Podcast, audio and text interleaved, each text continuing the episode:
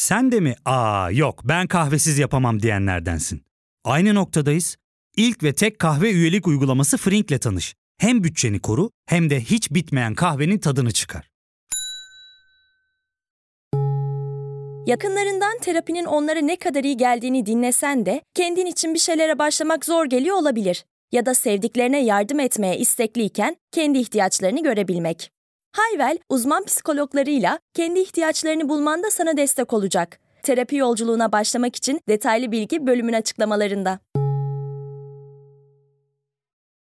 Trend Spor'dan herkese merhabalar. Yaklaşık bir on günlük ara vermiştik. Bu on günde önemli gelişmeler oldu yine. Özellikle yabancı kuralı bir kez daha değişti. Neredeyse her yıl değişiyor. Ve yabancı kuralı ile birlikte birçok takımda birçok oyuncu takımlarından ayrılacak. Anadolu kulüplerine cezalar geldi ve bu hafta arasında da kupada maçlar oynandı. Hem bunları konuşuruz hem transfer dönemindeyiz. Transferi konuşuruz, yabancı kuralını konuşuruz. Vakit kaybetmeden başlayalım.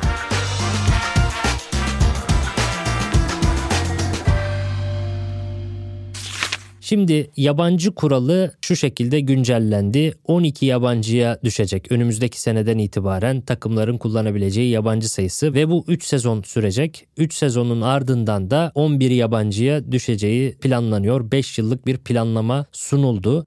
Tabii hem bu konu gelecek sezondan itibaren takımların planlamasını önemli ölçüde değiştiriyor hem de toplamda on bir kulübe Anadolu'da transfer yasağı geldi. Bunların bir kısmı Süper Lig'de, bir kısmı alt liglerde bulunuyor. Fakat bu transfer yasağı haberleri günden güne değişebiliyor. Çünkü kulüpler geçmişten bir futbolcuya borcu bulunuyorsa veya başka bir kulübe borcu bulunuyorsa o borcu bir şekilde öderse o transfer yasağı kalkabiliyor. Örneğin Samsun Spor'un ve Adana Demir Spor'un yasaklarının kalktığı yönü önünde de haberler çıktı. Henüz yeterince net değil, flu bir durum var ama birçok kulübün, bu on bir takımın büyük çoğunluğunun bu transfer yasaklarını kaldırabilmesi zor gözüküyor. Kulüplerin zor bir durumda olduğunu söyleyelim ve Türkiye'de önümüzdeki birkaç yıl içerisinde fazlalıklardan kurtulma dönemi, amiyane tabirle biraz safra kusma dönemi yaşanacak gibi geliyor. Zaten yakın dönemde Türk futbolunda bir on on beş yılda çok hızlı bir büyüme yaşandı ve Türk futbolu bence kaldırabileceğinden çok daha fazlasının altına girdi ve bir nevi obezlik dönemi yaşadı Türk futbolu. Şimdi de bir boşaltım dönemi olacak. Birçok yabancı oyuncu, yedek kulübelerindeki yabancılar takımlarından ayrılmak durumunda kalacaklar. Yabancı kuralının çarpıcı kısmı gurbetçi oyuncularla ilgili olan kısım. Eğer gurbetçi transferleriniz Türkiye milli takımında oynamayı seçmişse yerli sayılacaklar. Örneğin Kaan Ayhan yerli, Kerem Demirbay gibi Alman milli takımını seçenlerse yabancı sayılacak. Fakat onlar da sözleşmelerini tamamladıktan sonra yabancı olacaklar. Çünkü Türk oynama hakkını kazanmış, kazanılan hak hukuki açıdan geri alınamayacağı için sözleşmelerinin sonuna kadar mesela Kerem Demirbay gibi oyuncular yerli sayılacak ama bir sonraki sözleşme imzalamalarında da yabancı statüsüne geçmiş olacaklar. Tabii bu aslında Avrupa İnsan Hakları Mahkemesi'ne götürülse falan biraz sıkıntı çıkarabilecek bir durum. Çünkü yine de kazandığı hakkı adamın elinden geri alıyorsunuz ve çalışma hakkı ile ilgili de bazı hukuki durumlarla çatışmalar yaşanıyor. Geçmişte bunların örneklerini gördük. Önümüzdeki birkaç yıl içerisinde bu konularda da problemler olabileceğini seziyorum. Zaten sürekli değişiyor bu yabancı kuralı hadisesi. Biraz ona da değinmek istiyorum. Çünkü çok fazla konuşmuyoruz ama orada çok trajikomik bir durum var. Türkiye'de yabancı futbolcu sınırı ilk olarak bin dokuz yüz yetmiş bir yetmiş iki sezonunda başlıyor. Ve o dönem diyorlar ki Türkiye'ye transfer olan yabancı oyuncuların en azından bir yaş sınırı olsun deniyor ve yirmi beş yaşını geçmemiş oyuncular gelebilsin diye ilk kural bu şekilde geliyor. yetmiş bir yetmiş iki sezonunda bence yapıcı bir kural. yetmiş yedi yetmiş sekizde iki tane yabancı gelebilsin her takıma diye bir kural geliyor. Ve ta seksen dokuz doksan sezonuna kadar iki yabancı ile devam ediyor. seksen dokuz doksan sezonunda üç yabancıya geçiliyor. bin dokuz yüz doksan altı doksan yedi sezonunda üç artı bir yabancıya geçiliyor. doksan sekiz doksan dokuz sezonunda beş yabancı oluyor. iki bin bir iki bin ikide beş artı bir yabancı. iki bin iki iki bin üçte beş artı bir artı iki yabancı. iki bin dört iki bin beşte altı yabancı. iki bin yedi iki bin sekiz sezonunda altı artı bir ile başlıyor. Devre arasında altı artı ikiye geçiliyor. iki bin on iki bin on bir sezonunun başında kural bir kez daha değişiyor ve altı artı iki artı iki geliyor. En saçmalarından bir tanesi buydu. altı oyuncu sahada, ikisi kulübede, ikisi tribünde şeklinde bir kuralda hatırlarsınız. on bir on iki sezonda altı artı ikiye geri dönülüyor. on üç on dört sezonda altı artı sıfır artı dörde geçiliyor. Bu da en saçması galiba, bu da olabilir. Yarışır yani altı artı iki artı iki ile. Daha sonra iki bin on dört on beşte beş artı üçe geçiliyor. on beş on altıda ise bambaşka bir değişiklik. Yani bir yükseltiyorlar, bir alçaltıyorlar. Şimdi tekrar yükseltme dönemi. on beş on altıda yirmi sekiz kişilik kadronun on dördü yerli, on dördü yabancı olabilecek şekilde bir düzenleme gelmişti. Bu kural iki bin on dokuz yirmi sezonuna kadar uygulandı, on dörde on dört kuralı. iki bin yirmi yirmi bir sezonunun ikinci yarısından itibaren ise yabancı sayısı bir düzenlemeyle on dörtten on altıya çıkmıştı. Fakat o dönemde Türk futbolu son yirmi yirmi beş yılın en kötü derecelerine geldi. Kulüpler bazında yirminci sıraya kadar düşmüştü UEFA sıralamasında Türk futbolu ve yeniden bir düzenlemeye geçilmişti. on dört yabancının sekizi ilk on birde oynayabiliyor şeklinde bir düzenleme gelmişti ve şimdi yeniden on iki yabancılı bir düşüş dönemi yaşanıyor. Yıllardır, yani neredeyse her yıl bir yabancı kuralı değişikliğinin olduğunu görüyoruz. Bu artık iyice cılkı çıkmış ve saçma bir duruma doğru gidiyor. Can sıkıldıkça Türk futbolunda yabancı kuralı değişiyor. Her türlü formül denendi. Artılar, eksiler, sıfır artı dörtler vesaire hepsini denediler. Ve yeniden beş yıllık bir düzenleme geldi. Ama bu beş yıllık düzenlemenin beş yılı boyunca doldurma ihtimali de bu gördüğümüz tablodan anlıyoruz ki çok zor. Yani muhtemelen seneye falan yine değişir gözüyle bakıyoruz. Ama bu yaz değişmeyecek ve bu yaz kulüpler bu yabancı kuralına göre hareket etmek durumunda kalacak. Şimdi kulüplerin üç büyük takımı değerlendireceğiz. İstanbul'un üç büyükleri Fenerbahçe, Galatasaray ve Beşiktaş'ı değerlendireceğiz. Kadrolarında zaten on dört yabancıdan fazlası vardı ve bazılarının sözleşmeleri donduruldu, bazıları kiralık gönderilmek durumunda kalındı ve kulüpler bu yaz döneminde yeniden böyle bir sıkıntı yaşayacaklar. Hem biraz bu hafta içerisinde Türkiye Kupası maçlarının da oynanması, bu yedek kulübesinde olan bazı yabancılarla devam edilecek mi edilmeyecek mi, onlarla ilgili de biraz gösteri sunmuş oldu bize. Biraz onlar üzerinden konuşalım ve üç büyük kulübün bu transfer dönemini nasıl geçireceğine dair biraz değerlendirmeler yapalım. Şimdi Fenerbahçe lider. Liderle başlayalım. Lider Fenerbahçe'nin şu anda mevcutta on sekiz yabancısı var. Bu tabii çok yüksek bir sayı ve onlardan bazılarını zaten sezonun ikinci yarısında da sözleşmesinin dondurulması bekleniyor. O isimleri bir sayayım. Onlardan hangileri gider, hangileri kalır? Bu on sekiz yabancı var. Bu arada Joao Pedro gibi Santos'ta kiralık olan ve iki bin yirmi beşe kadar Fenerbahçe'de sözleşmesi bulunan başka oyuncular da yazın gelecek. Joao Pedro'ya genç altyapıdan da Jorginho ve Omar Fayet gibi oyuncular var. Onlar da Bosna Hersek'te kiralık. Hepsini topladığımız zaman Fenerbahçe kadrosunda tam yirmi bir yabancı olduğunu görüyoruz. Ve bu sayının on ikiye düşmesi bekleniyor. Sayayım onları. Livakovic, Bekao, Ciku, Osterwolde. Mesela Osterwolde için bonservisle bir teklif geleceği söyleniyor. İşte on beş milyon euroluk falan teklifler olabileceği söyleniyor. Ben Osterwolde'yi çok beğeniyorum ve ciddi bir gelişim içerisinde olduğunu düşünüyorum. Stoperlikte de bir gelişim içerisinde. Fenerbahçe'nin başarısında da bu sene bence çok güzel bir rol oynuyor. Fakat eğer on iki yabancı kullanacaksanız yedek kulübenizde yabancı tutmak biraz sıkıntılı bir durum ve birçok oyuncuyla ayrılmanız lazım. İyi de bir teklif varken belki de Osterwolde'yi şu an satılmaması gerekiyor bence. Şu an ayrılmaması gerekiyor ama belki şimdi anlaşıp yaz döneminde satmak ve ciddi gelir elde etmek, bonservis geliri elde etmek belki doğru bir transfer stratejisi olabilir. Yani Osterwolde'yi çok beğenen ve Fenerbahçe'nin geleceği olarak gören biriyim ama sonuçta bu kadar çok yedek oyuncu bulunan gelecek seneden itibaren. Luan Perez var mesela, iki yıldır sakat. Onun da iki bin yirmi beşe kadar sözleşmesi devam ediyor. Muhtemelen Luan Perez gelecek sene bir Brezilya Ligi takımına falan kiralanır. altıncı olarak Bonucci var ama onun da sene sonu sözleşmesi bitiyor zaten. Yarım dönemlikti. Muhtemelen yine bu yabancı sayısındaki düşüş nedeniyle onunla da yol ayrılabilir. Lincoln var yedinci sırada. iki bin yirmi altıya kadar onun da sözleşmesi var. Lincoln'un hakkını verelim. Türkiye Kupası maçında çok iyi bir performans sergiledi. Çok iyi bir geri dönüş yaptı. Sol bek pozisyonunda. Mesela geçen sene Jesus'la bile sol bek oynarken bu kupa maçındaki kadar devamlı git gel yaptığını hatırlamıyorum. Hatta onun temposuyla ilgili mesela top atıcılığı, tekniği çok iyi ama temposu biraz problemli. Hücum desteği biraz problemli diye düşünüyordum. Fakat Adana Spor'la oynanan kupa maçında devamlı King'e yardım etti. Hep ikiye bir hücum ettiler rakip beke karşı.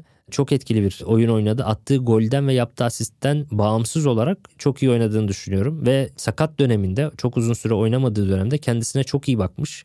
Profesyonellik açısından da güzel bir örnek oldu. Bir ihtimal mesela Lincoln'u gelecek sene neredeyse herkes kiralanır vesaire gibi görürken şu anda bir rotasyon hamlesi olabilir diye düşünülüyor. Osayi Samuel'in sözleşmesi devam ediyor. Rene Kurun için yeni transfer, şartlı bir satın alma opsiyonu var. Fred var. Crespo'nun sözleşmesi iki bin yirmi beşte bitiyor. Büyük ihtimalle yollarına ayrılması söz konusu olur gibi geliyor bana.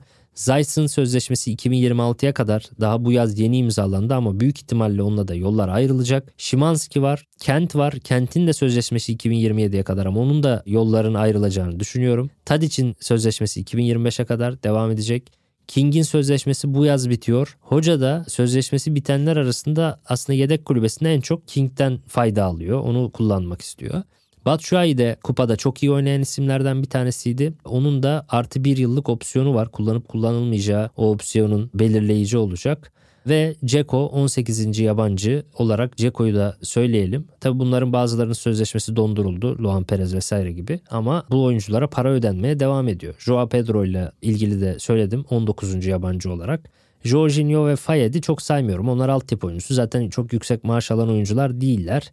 Öyle oyuncuların olması da güzel bence. Ama onların ikisini çıkarınca toplam on dokuz yabancısı var İsmail Hoca'nın elinde ve bunların en azından hiç kimse gelmeden yedi tanesiyle yolların ayrılması gerekecek yaz döneminde. Ve bence Fenerbahçe şu açıdan bir doğru yaptı. Mesela Umut Nayır gibi, Samet Akaydın gibi oyuncuları kiralık olarak gönderdi. Yaz döneminde geri alabilir yedek kulübesine. Çünkü yedek kulübesinde bundan sonra mesela atıyorum Osterwolde gibi kaliteli, potansiyelli genç bir yabancıyı oturtamayacaksınız ve Samet'i oturtmak zorunda kalabileceksiniz önümüzdeki sezon. Bu açılardan bu on iki yabancıya düşmenin bazı problemleri olacak bence Türk futbolu adına. Bence tahminen bu ayrılacak takımdan gelecek sezon ayrılacak isimlerle ilgili Luan Perez'in, Crespo'nun, Zeiss'in, Kent'in ve Bonucci'nin, bu beş oyuncunun ben gitmesini bekliyorum. Belki duruma göre King de Fenerbahçe'den ayrılmak zorunda kalabilir. King veya Batshuayi'den bir tanesinin de ayrılmak zorunda kalacağını düşünüyorum ama gerçekten bu planlamayı yapmak Fenerbahçe için gelecek sezon zorlayıcı olacak. Burada bölüme küçük bir ara veriyoruz. Döndüğümüzde devam edeceğiz. Ya fark ettin mi? Biz en çok kahveye para harcıyoruz. Yok abi, bundan sonra günde bir. Aa, sen Frink kullanmıyor musun? Nasıl yani? Yani kahvenden kısmına gerek yok. Frink'e üye olursan aylık sadece bin iki yüz TL'ye istediğin çeşit kahveyi istediğin kadar içebilirsin. Günlük kırk TL'ye sınırsız kahve mi yani? Çok iyiymiş. Aynen. Hatta şu anda iki yüz TL'lik bir indirim kodu da var. E hadi hemen indirip üye ol da bu fırsatı kaçırma. Terapiye başlamak, içinden çıkamadığın döngüleri kırmak, bazı yanlış bulduğun kararlarını değiştirmek ve kendinle beraber daha huzurlu bir yaşam inşa etmek için atabileceğin en değerli adımlardan biri.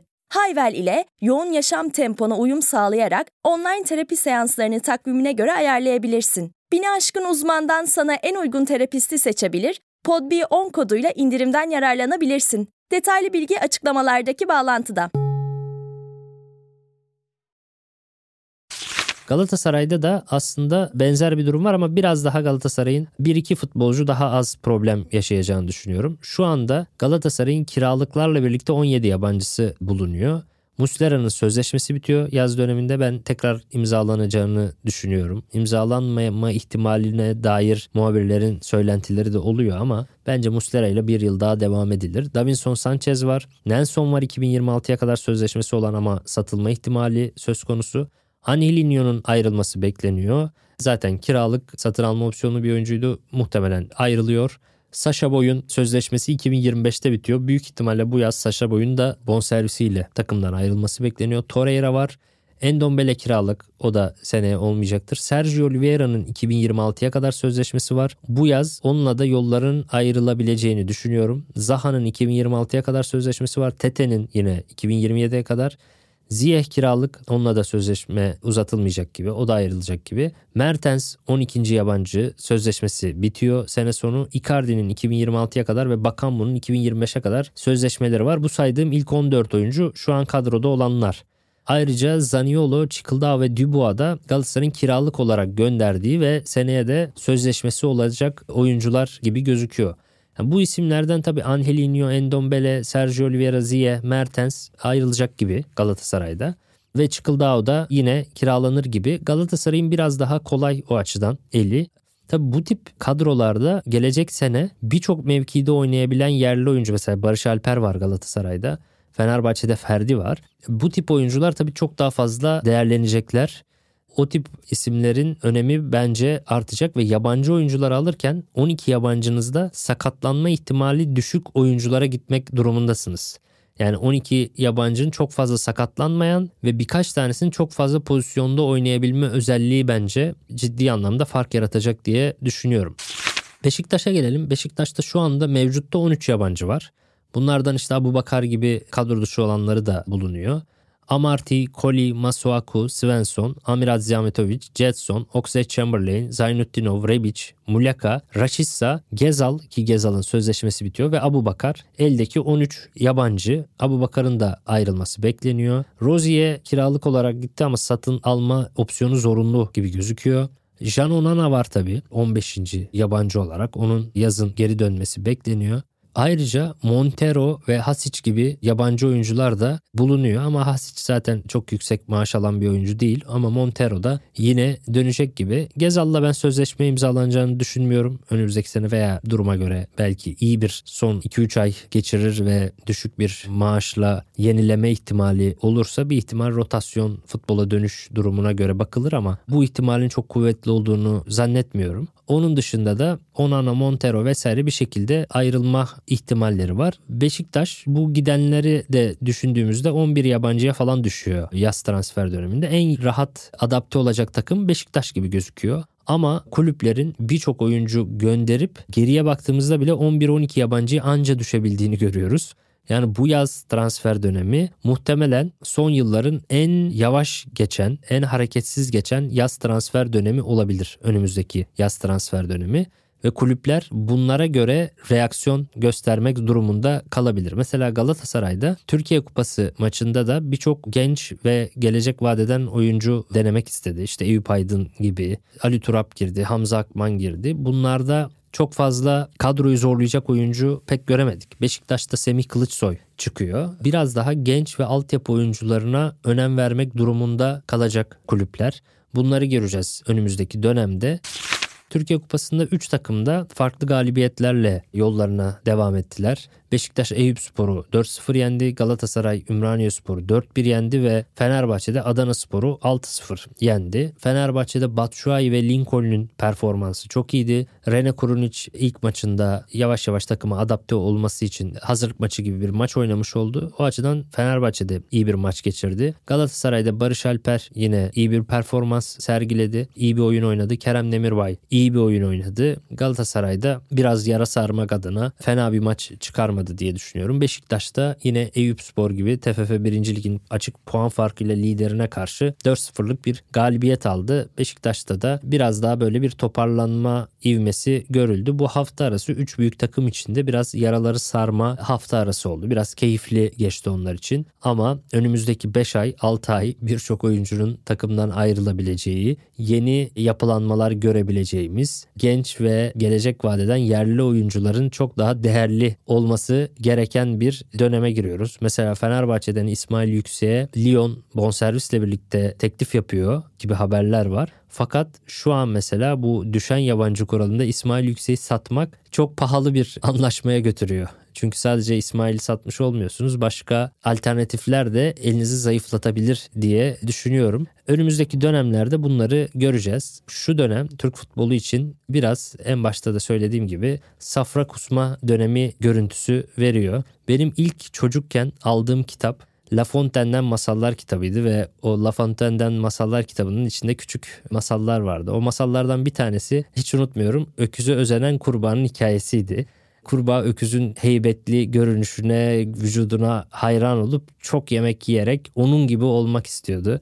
Bizim Türk futboluna o hikayeye benzetiyorum şu anda. Çok yemek yiyerek kurbağa öküz gibi olamamış, patlamıştı. Türk futbolu da belki ani zenginleşmeyle adım adım sağlıklı beslenerek, sağlıklı bir büyüme modeline geçmek yerine bir hayalin peşinde koştu ve bir sürü yabancı transferi, kaliteli, kalitesiz bir sürü transferle kadrolar olabildiğince şişti. Ve başarı getirilecek diye düşünürken yabancı sayısının en açık olduğu dönemde Türk futbolu UEFA sıralamasında yirminci sıraya kadar gerilemişti. Şimdi biraz daha sanki o fazlalıkları atma dönemi yaşanacak gibi. Kulüpler ekonomik olarak da bunun arkasını dolduramadı. Ekonomik olarak da krize giren ve bir sürü transfer yasağı alan Anadolu kulüpleri oldu. Onlar için de belirleyici bir dönem olacak. Önümüzdeki altı sekiz aylık dönemde birçok futbolcunun Türk kulüplerinden ayrılacağını görebiliyoruz yaşananlardan. Bakalım nasıl bir dönem göreceğiz. Önümüzdeki hafta yeni gündemlerle tekrar karşınızda olacağım. Dinlediğiniz için çok teşekkürler. Haftaya görüşmek üzere. Hoşçakalın.